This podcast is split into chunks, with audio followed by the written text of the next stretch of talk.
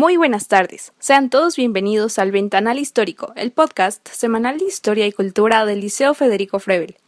Yo soy Ana Rodríguez y el día de hoy me acompañan Gabriel Leiva, Sergio Pimentel, Laura Santiago y Edriel Vargas para generar una mesa de exposición y discusión.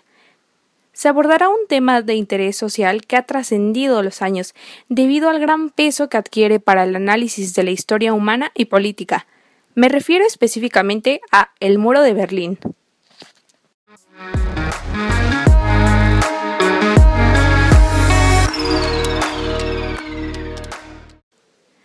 Como ya se ha mencionado en ocasiones anteriores, la revisión histórica y el análisis de procesos es un tema de gran importancia para la concepción de nuestra actualidad. Por ello, para mí es un honor comenzar esta mesa de diálogo con grandes profesionistas como ustedes. Sin más preámbulo, damos apertura a la discusión, comenzando con el contexto del surgimiento del muro de Berlín. ¿Cuáles fueron las causas que acarrearon la construcción del mismo? Desde los principios del siglo XX, Alemania ha sido considerado un territorio potencialmente estratégico, ya que esta fue una de las partes que tuvo mayor trascendencia en la Primera Guerra Mundial, lo cual la puso bajo el radar de las potencias. Desde un punto de vista histórico, nos podemos remontar las causas del muro de Berlín desde el fin de la Segunda Guerra Mundial en 1945. La Alemania nazi había sido derrotada y el territorio se vio dividido en cuatro partes que correspondían a Estados Unidos, Francia, Reino Unido y en otro eje político e ideológico a la Unión Soviética.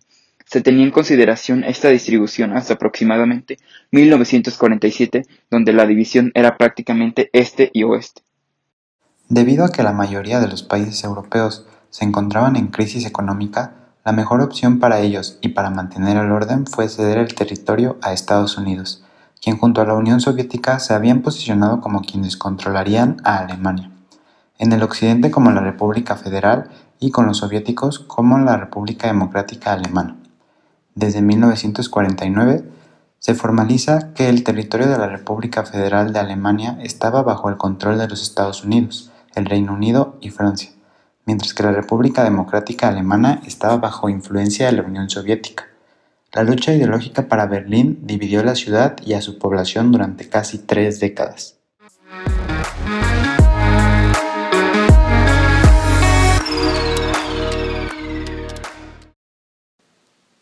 Es muy interesante el contexto histórico. Ahora bien, me gustaría que pudiéramos enfocarnos en las causas del surgimiento del muro de Berlín. En un inicio, la Unión Soviética llegó a un acuerdo con Estados Unidos, en el cual se le permitía el acceso por Alemania Occidental, ruta que era estrictamente necesaria para poder ingresar a Alemania Oriental. Los planes quinquenales, a pesar de haber incentivado la industrialización, colectivización de la agricultura y la producción de armamento en la Unión Soviética, provocó que los incentivos monetarios fueran orientados únicamente a la industria pesada. Además, los pobladores estaban sometidos a duras y prolongadas jornadas laborales. Aunado a esto, la colectivización de agricultura provocó hambrunas masivas, especialmente en Ucrania. Pero, para ser mucho más claro, el mismo gobierno de la URSS sembró la inestabilidad, debido a que el contexto de la Guerra Fría ocasionó que muchos bienes y recursos económicos se orientaran a la nueva tecnología para hacer frente a la carrera espacial, causando grandes brechas de pobreza en la población. Además, la misma represión del gobierno ocasionó que intelectuales, científicos y demás personas especializadas fueran asesinadas, encarceladas o exiliadas por no mantener un perfil de sumisión ante el comunismo. Esto, a la larga, ocasionó que la Unión Soviética no aprovechara el dicho potencial para el avance de la nación y, a su vez, generara un sistema corrupto en el cual solo se veían beneficiados los que estaban en el pro del comunismo. Por el contrario a esto, Estados Unidos incentivó su economía gracias a la venta masiva de armamento durante la Segunda Guerra Mundial. Como bien lo indica el autor, en un país socialista gastar en armas es superfluo y económicamente inútil, mientras que en uno capitalista la guerra aviva la economía teniendo un efecto bastante positivo en el desarrollo de la carrera espacial y una economía estable para Alemania Occidental. Todo esto provoca que las personas pues migren continuamente de Alemania Occidental a la Oriental en búsqueda simplemente de seguridad económica y social. Y pues esto comenzó a ser una gran amenaza para la República Democrática Alemana.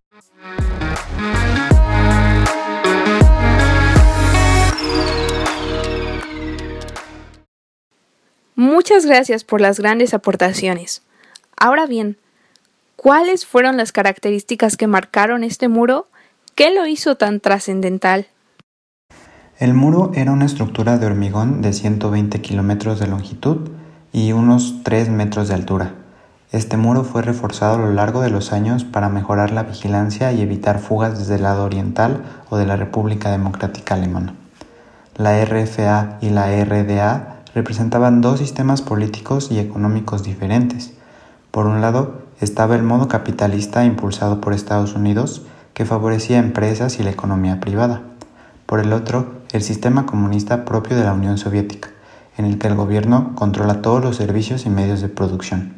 Estos dos sistemas coexistían en Berlín, aunque cada uno en su respectiva zona. Las vidas eran muy diferentes a un lado y otro del muro.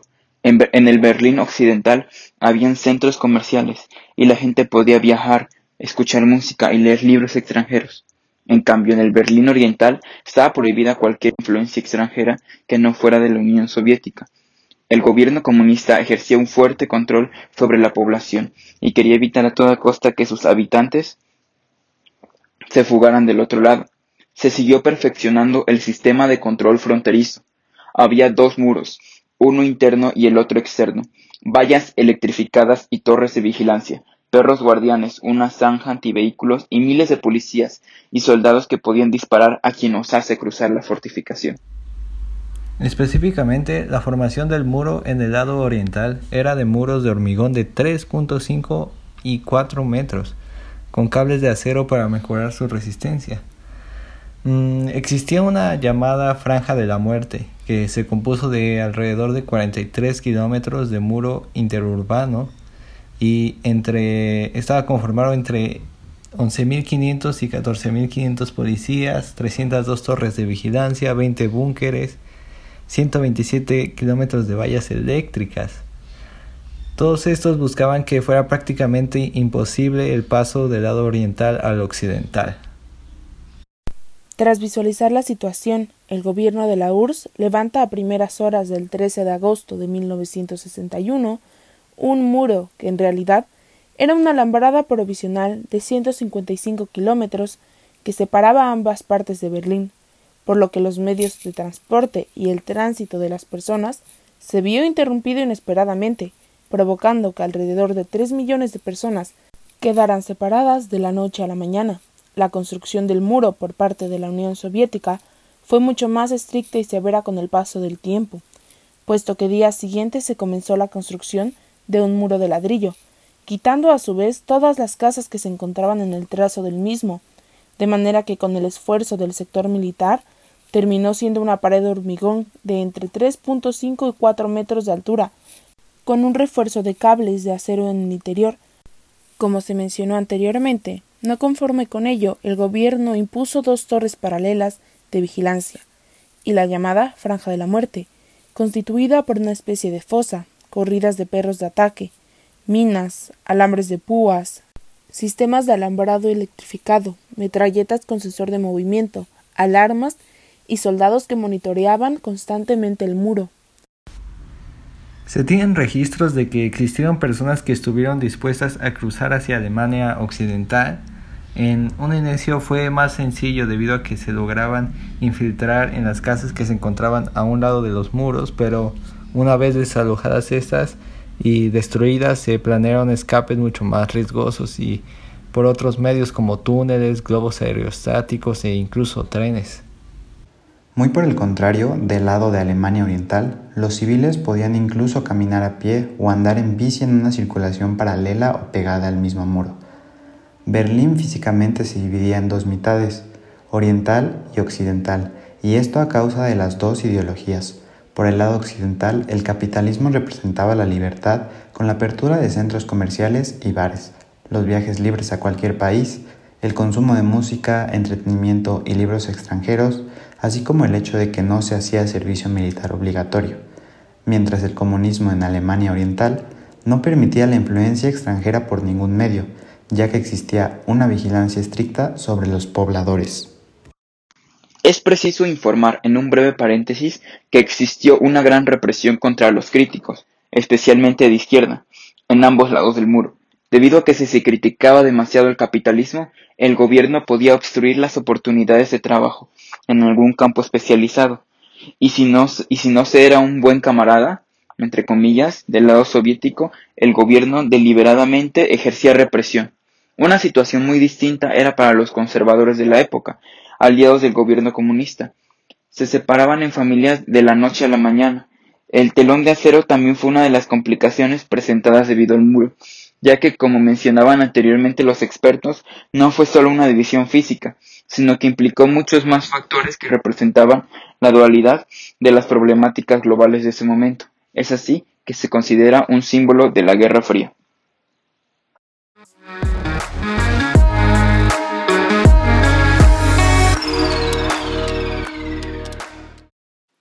Estamos en el segmento final de este podcast y la información es muy interesante y es pertinente comenzar a inducir la caída del muro.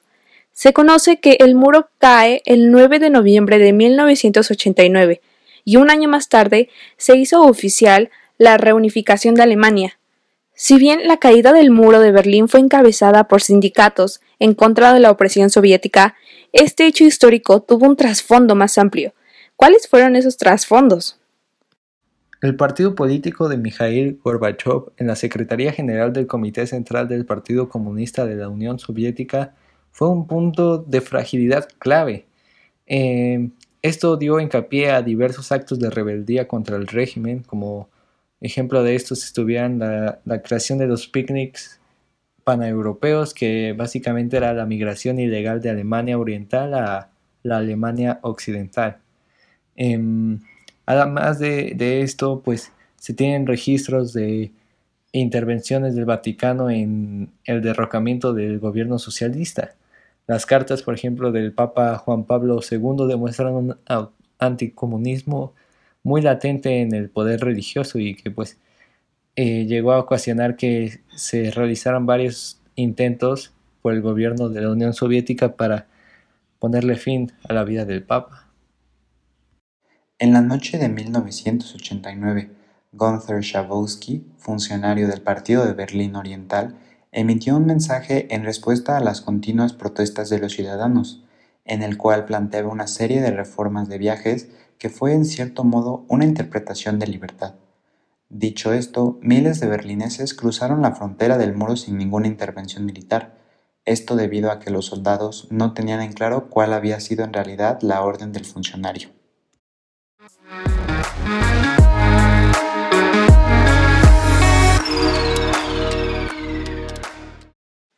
El muro de Berlín es el símbolo material de la Guerra Fría. Actualmente no quedan más que una doble hilera de adoquines como prueba de la trascendental división de Alemania. Es importante destacar que en la actualidad sigue una rivalidad implícita entre Estados Unidos y Rusia por la expansión ideológica. Abrimos paso a una última reflexión. Asimismo, se considera hoy en día la materialización del concepto de división.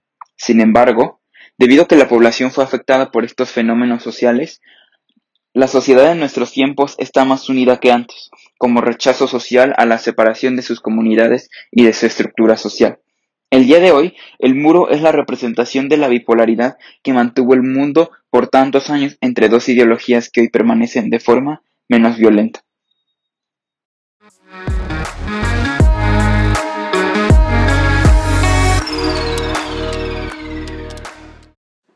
Bueno, queridos radioescuchas, este fue el ventanal histórico desde el muro de Berlín. Gracias por acompañarnos y nos escuchamos en la próxima.